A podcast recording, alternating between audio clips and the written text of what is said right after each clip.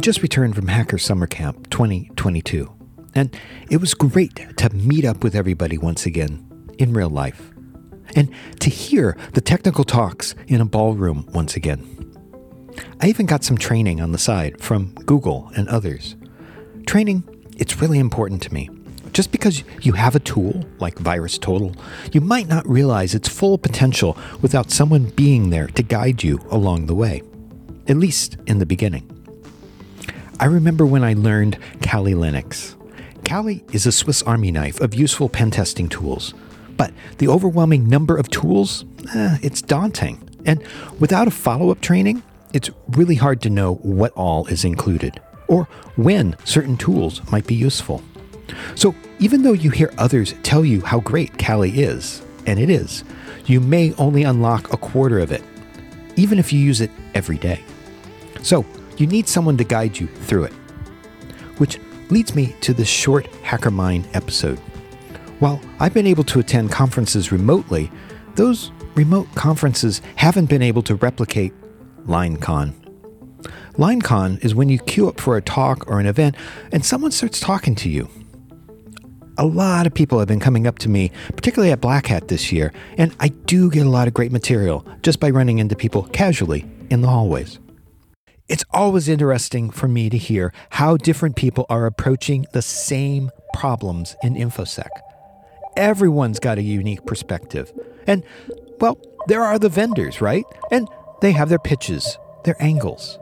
But there are the people who are actually working in the SOCs, on the pen testing teams, and in some cases, they're taking open source, community based tools and leveraging them in creative new ways against very common threats. Take, for example, MITRE's ATT&CK framework. And in a moment, I'm going to reintroduce you to someone I've interviewed before who's taking the ATT&CK framework to the next level. I hope you'll stick around.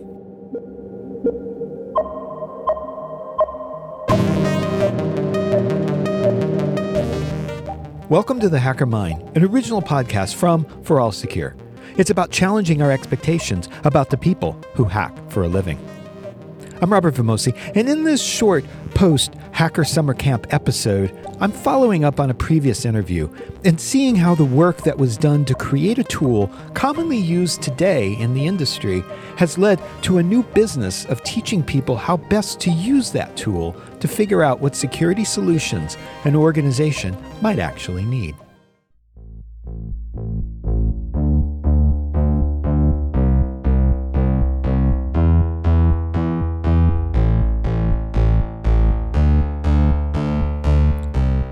In May 2021, for episode 20 of The Hacker Mind, I interviewed Frank Duff, who was then the director of attack evaluations at MITRE Ingenuity. Here's how he described ATT&CK. ATT&CK itself is just a project within uh, the MITRE Corporation, right? So um, it, it, was originally spun up uh, as a research and development effort um, that that was being done um, about eight years ago now. So, before we go on, perhaps a bit more background is needed. First, MITRE and then ATT&CK. MITRE was formed in 1958 and it's an acronym standing for MIT Research Establishment. It's a nonprofit organization that manages federally funded research and development centers, or FFRDC, and it traditionally supports the research of several U.S. government agencies, such as the FAA, the IRS, the Department of Defense, the Department of Homeland Security, the Centers for Medicare and Medicaid, and NIST. Perhaps more relevant to the InfoSec community, MITRE maintains the Common Vulnerabilities and Exposures CVE system and the Common Weakness Enumeration CWE.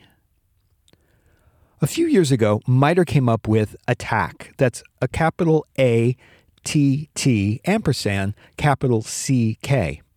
It's a framework that describes the tactics and techniques commonly used by criminal hackers and state adversaries and it's proving to be very useful when considering threat models and security solutions.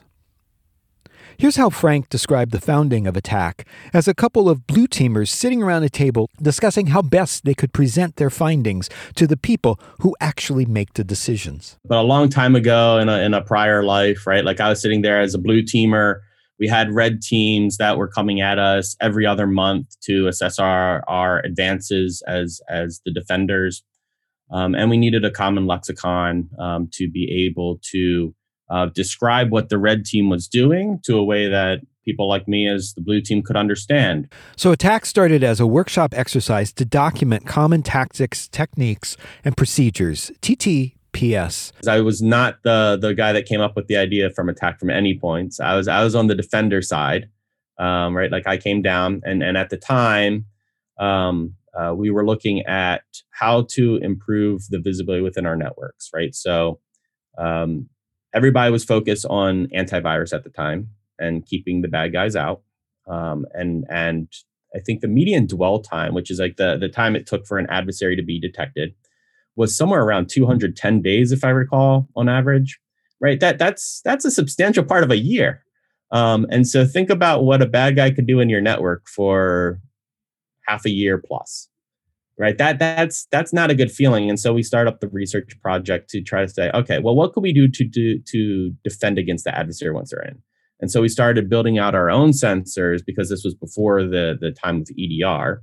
It was before the time of Sysmon or anything like that. We were like, all right, let's build out our own sensor that can capture process information and, and command line arguments and, and let's figure out how we can advance defenses. And, and so I was on that team creating a bunch of those analytics using sensors we had homebrewed. And um, and then the rest is history. We've we've continued to evolve attack and evolve our work program. And I went from a defender to a guy that manages a bunch of red teamers to to do the evaluations. Um, so it's it's it's a fun time. Advanced persistent threats are not just as they seem. They're the long game operations where something as small as a phishing email could escalate into millions of IDs being exfiltrated. Out emerged this Excel spreadsheet um, of different behaviors that the red team was performing, uh, which would allow us to focus rather on hashes or specific malware. It allows us to focus on the higher level behaviors to improve our defenses. And what we found was as we were trying to report up our value of doing these red team blue exercises, which we loved because they were super fun, but we had to sell to management of why they're doing these every other month. We found that attack actually it's a much more in depth um, thing where where you're trying to exercise your full scope of defenses, right? Because again, right when it, when attack was created, we went with this this presumed breach model, which is you can put up all the walls you want, but sooner or later an adversary is going to get in, and then what? How do you get them out faster? How do you defend them? How do you detect them? Um, and so, so that's where really red teaming um, and, and variations of it, which include adversary emulation, come into play. Toward the end of his time at MITRE, Frank began conducting evaluations of security products against attack for MITRE Ingenuity taking what the vendor said it could do against what attack said you needed to do to mitigate certain threats. If you want to learn more about attack ingenuity and the evaluation process, I suggest you go back and listen to episode 20 of The Hacker Mind. Flash forward, though, to Hacker Summer Camp 2022. And Frank is now the Chief Innovation Officer and co founder of Tidal Security. Standing in the hallway at Mandalay Bay, Frank told me that the value in what his company does for organizations running attack is allow them to define the threats that matter to them, allow them to define the defensive solutions that they have, and from that understand how they're well they are protected and give them recommendations on how to improve. And this new venture grew squarely out of the need for organizations to use attack but not to take on more tools, and in some cases, maybe even remove the tools that are no longer deemed necessary. Yeah, yeah. One of the challenges that uh, I had at MITRE, as well as the other founders, is that we recognize that there's this challenge that organizations are having in adopting attack. Uh, attack has grown uh, substantially since it was initially released to describe the variety of adversary behaviors. But what that means is now it's becoming a much larger problem for people to deal with. So, what we wanted to do is go off and develop a company that would give organizations the tools that they need to really make it their own.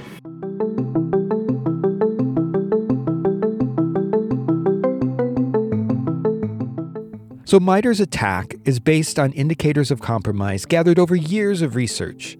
It's valuable for industries. Say, for example, you're in oil and gas. You can look at attack and see what attacks you're most likely susceptible to, and then drill down into the different tactics.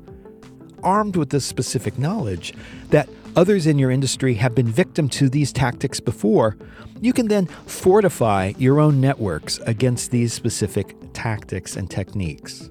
What Frank's new business does then is help organizations look at attack model for their industry and then look at the tools they have or might still need. So, similar with that vein, right? Attack is the gold standard, right? And so we want to be able to just make it, give it more context, if you will.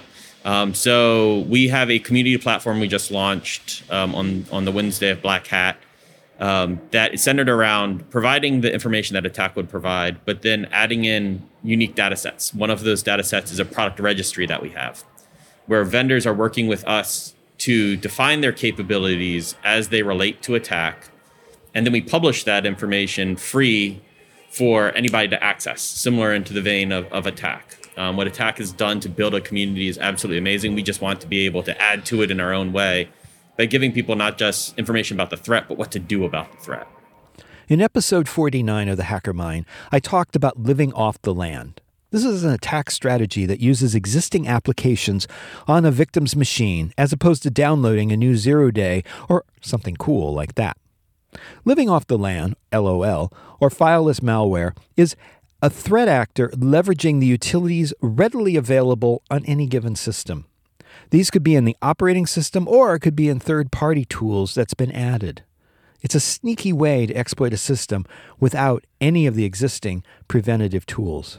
So, living off the land um, is, is how a lot of these sophisticated adversaries move around once they're in, right? The, the whole theory behind persistent threats, right? They're called persistent for a reason, right? They will get in, they will find some new vulnerability to get into the system so there's only so much that you can do with vulnerabilities. And it's important, but it's only part of the problem. But once they get in, how do they operate? And a lot of them just use the same tools that your system administrators would use to move around the environment.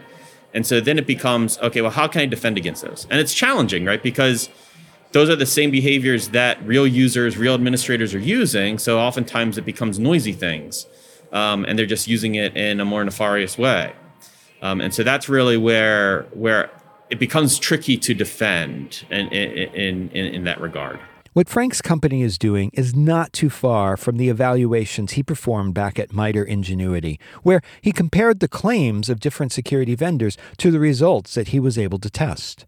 It was designed as a report card so organizations can assess whether or not security tools are doing what they're supposed to do.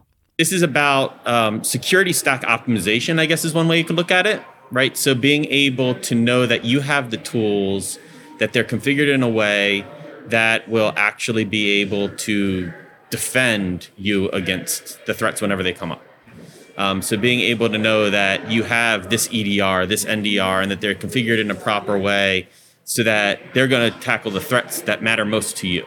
So, Tidal, in a sense, is performing a vendor evaluation of the tools that you already have mapped to the tools that you actually need for the threats that your industry, your organization faces. Right. It, it, it's, it stops short. I'd, I'd hesitate to call it evaluation just from the standpoint that we are taking vendors' words for this registry, right? Vendors are giving us their data. We do structure it. We do require additional information about it that hopefully gives it better context and and believability, understandability, all those good things. Um, but at the end of the day, we're trusting the vendors to to give us the information that that will actually enable end users. Uh, we're just trying to bring a layer of transparency to it and structure around it that will really drive it forward. Where is Frank seeing the most uptick in this new product? So it's been great to see that uh, we've we've had a lot of interest from the vendors themselves in contributing, right? And, and that that's a, a very important thing for our strategy. Um, we wanted, we had hoped that vendors would give us their data and would want to drive forward on this transparency because we do want to have this community platform at the core that we can build on, right? We all come from, uh, all three founders come from MITRE, um, and we all have that public interest kind of mission still, right? And so we we really hoped that that would be a case, and to see the vendors that have either given us data or have committed to using or to providing the data in the coming weeks, um, it's, it's a really solid list of, of, vendors that are jumping into that. And that will empower the end user community, right? The, the ones that have to do their attack research day to day. but don't want to just have to look here in attack and here at this GitHub repository and here at this other GitHub repository and here at this other online resource, right? If we can consolidate all that information so that now it's all just searching within one platform, right? That's something that's much more powerful to them and will make them um, um, hopefully optimize their workflows.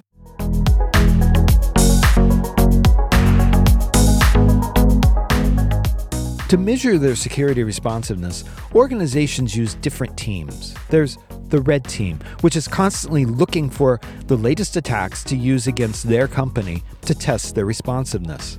And then there's the blue team, which is there to fend off the attacks from the red teams. Yeah, absolutely. So it, it, has got a lot of different use cases around it, right? As I said, the, the, the chief use case for enterprise customers would be able to define their threats, to, to be able to define their defenses.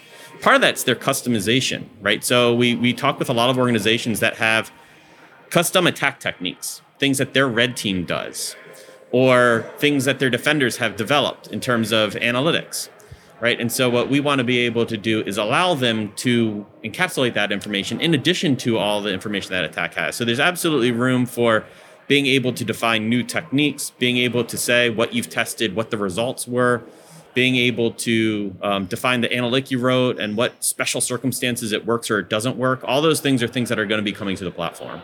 And then there are organizations that employ the occasional pen testers who swoop in for two week engagements, testing within a narrow scope defined by the organization that's hiring them. Often, this is done for compliance and regulatory needs. So, so pen testing is an interesting um, corollary, right? Because at the end of the day, they're going to be more focused on vulnerabilities and getting into systems. Um, that is definitely part of attack, though, right? When you consider that there is the places initial access and before, right? Being able to figure out how to get in. Um, we do even have a vendor that specializes in doing more of the pen testing or getting into the enterprise um, in terms of like attack surface, and and so it definitely plays a role. Um, but with all things attack, attack is much more focused on the post exploit behaviors, which tend to go more towards red teaming and blue teaming and that like. Organizations, of course, have security operations centers or SOCs. Is this right for a SOC? Absolutely. So, so what what what I look back on, um, it, it, definitely tailors to threat hunting, um, and the more preparedness aspects of the SOC.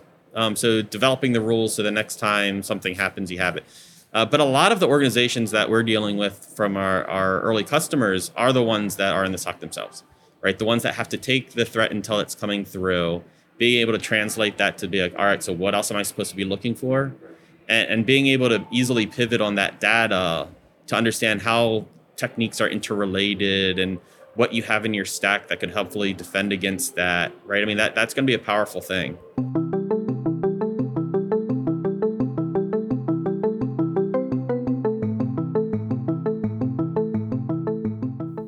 So organizations already have a lot of reports coming in in fact, I spoke with someone on the flight back from Hacker Summer Camp this year who said he gets all the reports he needs for compliance, but he needed someone junior to come in and analyze each report to tell him what's important. So I'm curious, what does the output look like here? Is it just another report? Right. So, so one of the things that one of the use cases that I like to talk about um, is specifically one one that I did back uh, in my my middle years of my MITRE career, which was right around detection engineering, right? And so I would get tasked by my SOC manager to write a new analytic based on some adversary behavior we had seen, right? That would have required me to go look at attack, go look at Sigma at their GitHub list, and go figure out how to write that in Splunk, talk to some engineers about what tools I have, figure out what data sources I can do right now we've got to the ability where you can go and do all that research within, right? Being able to look in one platform, one space, to be able to pull the thread on all that information, the what tools are providing what data source, what analytics use that data source, so that you can tackle that that behavior that you care about. So the end result should be that now analyst out there, that detection engineer gets to write that rule at a much quicker speed, be able to leverage the work that's already being done by the community and just being able to adopt it for their own own space. So they go write that rule. They now have that capability that then in future iterations would be able to actually register as a capability in our platform. Um, and so that they know that that's something and that's that they built it for this reason because it maps to this attack technique that it uses this data that it uses this product and then you know what if they leave the company okay, well, it lives with them with that company, right? And so I think that that's going to be a really powerful thing. So it's not really a dashboard either. So so right now it's it's a combination of oh, so so right now the community edition is based around this um, knowledge based exploration component, right? So being able to um, uh, just pull the thread on all these different aspects, right? Um, but as we get forward, right? I mean, dashboards are inevitabilities of of the community, uh, but we make all our data available via API, so you could pull it into your product if you want to use some other API, but or some other product as your dashboard. Um, so we'll be flexible as we need to be. So for this new venture to be effective, they need input. They need input from vendors and they need input from users to build up a common database that in turn will be useful to the larger InfoSec community. So, so the need for it right now, I think that um, that we, we hear a significant need for being able to again encapsulate what you do and what threats you need to care about. Um, and so i think that there is a significant need right now and it's just a matter of uh, developing developing developing and getting all these features out um, so that we can provide that to the community. We announced here at black hat that we had gone live with our community edition. Um, and um, so so you can go in you can check out the tool you can see how the data pulls together um, and and hopefully everybody gets some value out of that. And as we bring along more and more features, um, that will help actually empower you to to define what your organization looks like. There's a definite need for this. With all the crazy new attacks and attacks on different industries, it's important that an organization within those industries have the right tools to proactively guard against future compromises. As I just referenced, the at the core is this community platform right? And this community platform really is trying to help analysts do their day to day the red teamer, the blue teamer, the CTI analyst. Um, so, would encourage anybody if there's data sets out there that you want to see us pull in, if there's features that you want to pull in, right? Those are things we're looking for to really make it so that this can make threat informed defense actionable, right? It, it's it make attack actionable. We, we've we've got to be able to um, make the jobs a lot easier, right? We, we keep hearing about how hard it is to hire people and how hard it is to train people. And part of that is because it requires so much um, custom knowledge uh, or, or gain knowledge through the years, right? If, if you're if you've been in the industry for five years, around attack for all that time, worked at a couple like high performing companies, right? You, you kind of get all the, the, the intricacies of it and you know all the places to look for it. For the mass, vast majority of users out there, they don't, right? They know that they want to like attack, but how to use it is a really big problem. So if you think that there's things that could help the community, make sure you let us know. Um, try out the platform um, and give us any feedback you have so we can make it better. I'd like to thank Frank Duff for the LineCon conversation at Black Hat 2022. His experience at MITRE and with his new work at Tidal will be valuable to the InfoSec community in the years to come as we move beyond just saying someone got breached into someone had this specific type of attack, and here are the tactics that were used. Hey, if you enjoy this podcast, tell a friend. I bet there are others who like commercial free narrative information security podcasts. I have so many stories about hackers who are making a positive difference in the world. I don't want you to miss out. Let's keep this conversation going. DM me at Robert Vamosi on Twitter or join me on Discord. You can find the deets at hackermind.com. The Hacker Mind is brought to you every two weeks, commercial free by ForAllSecure. For the Hacker Mind, I remain Robert Vamosi.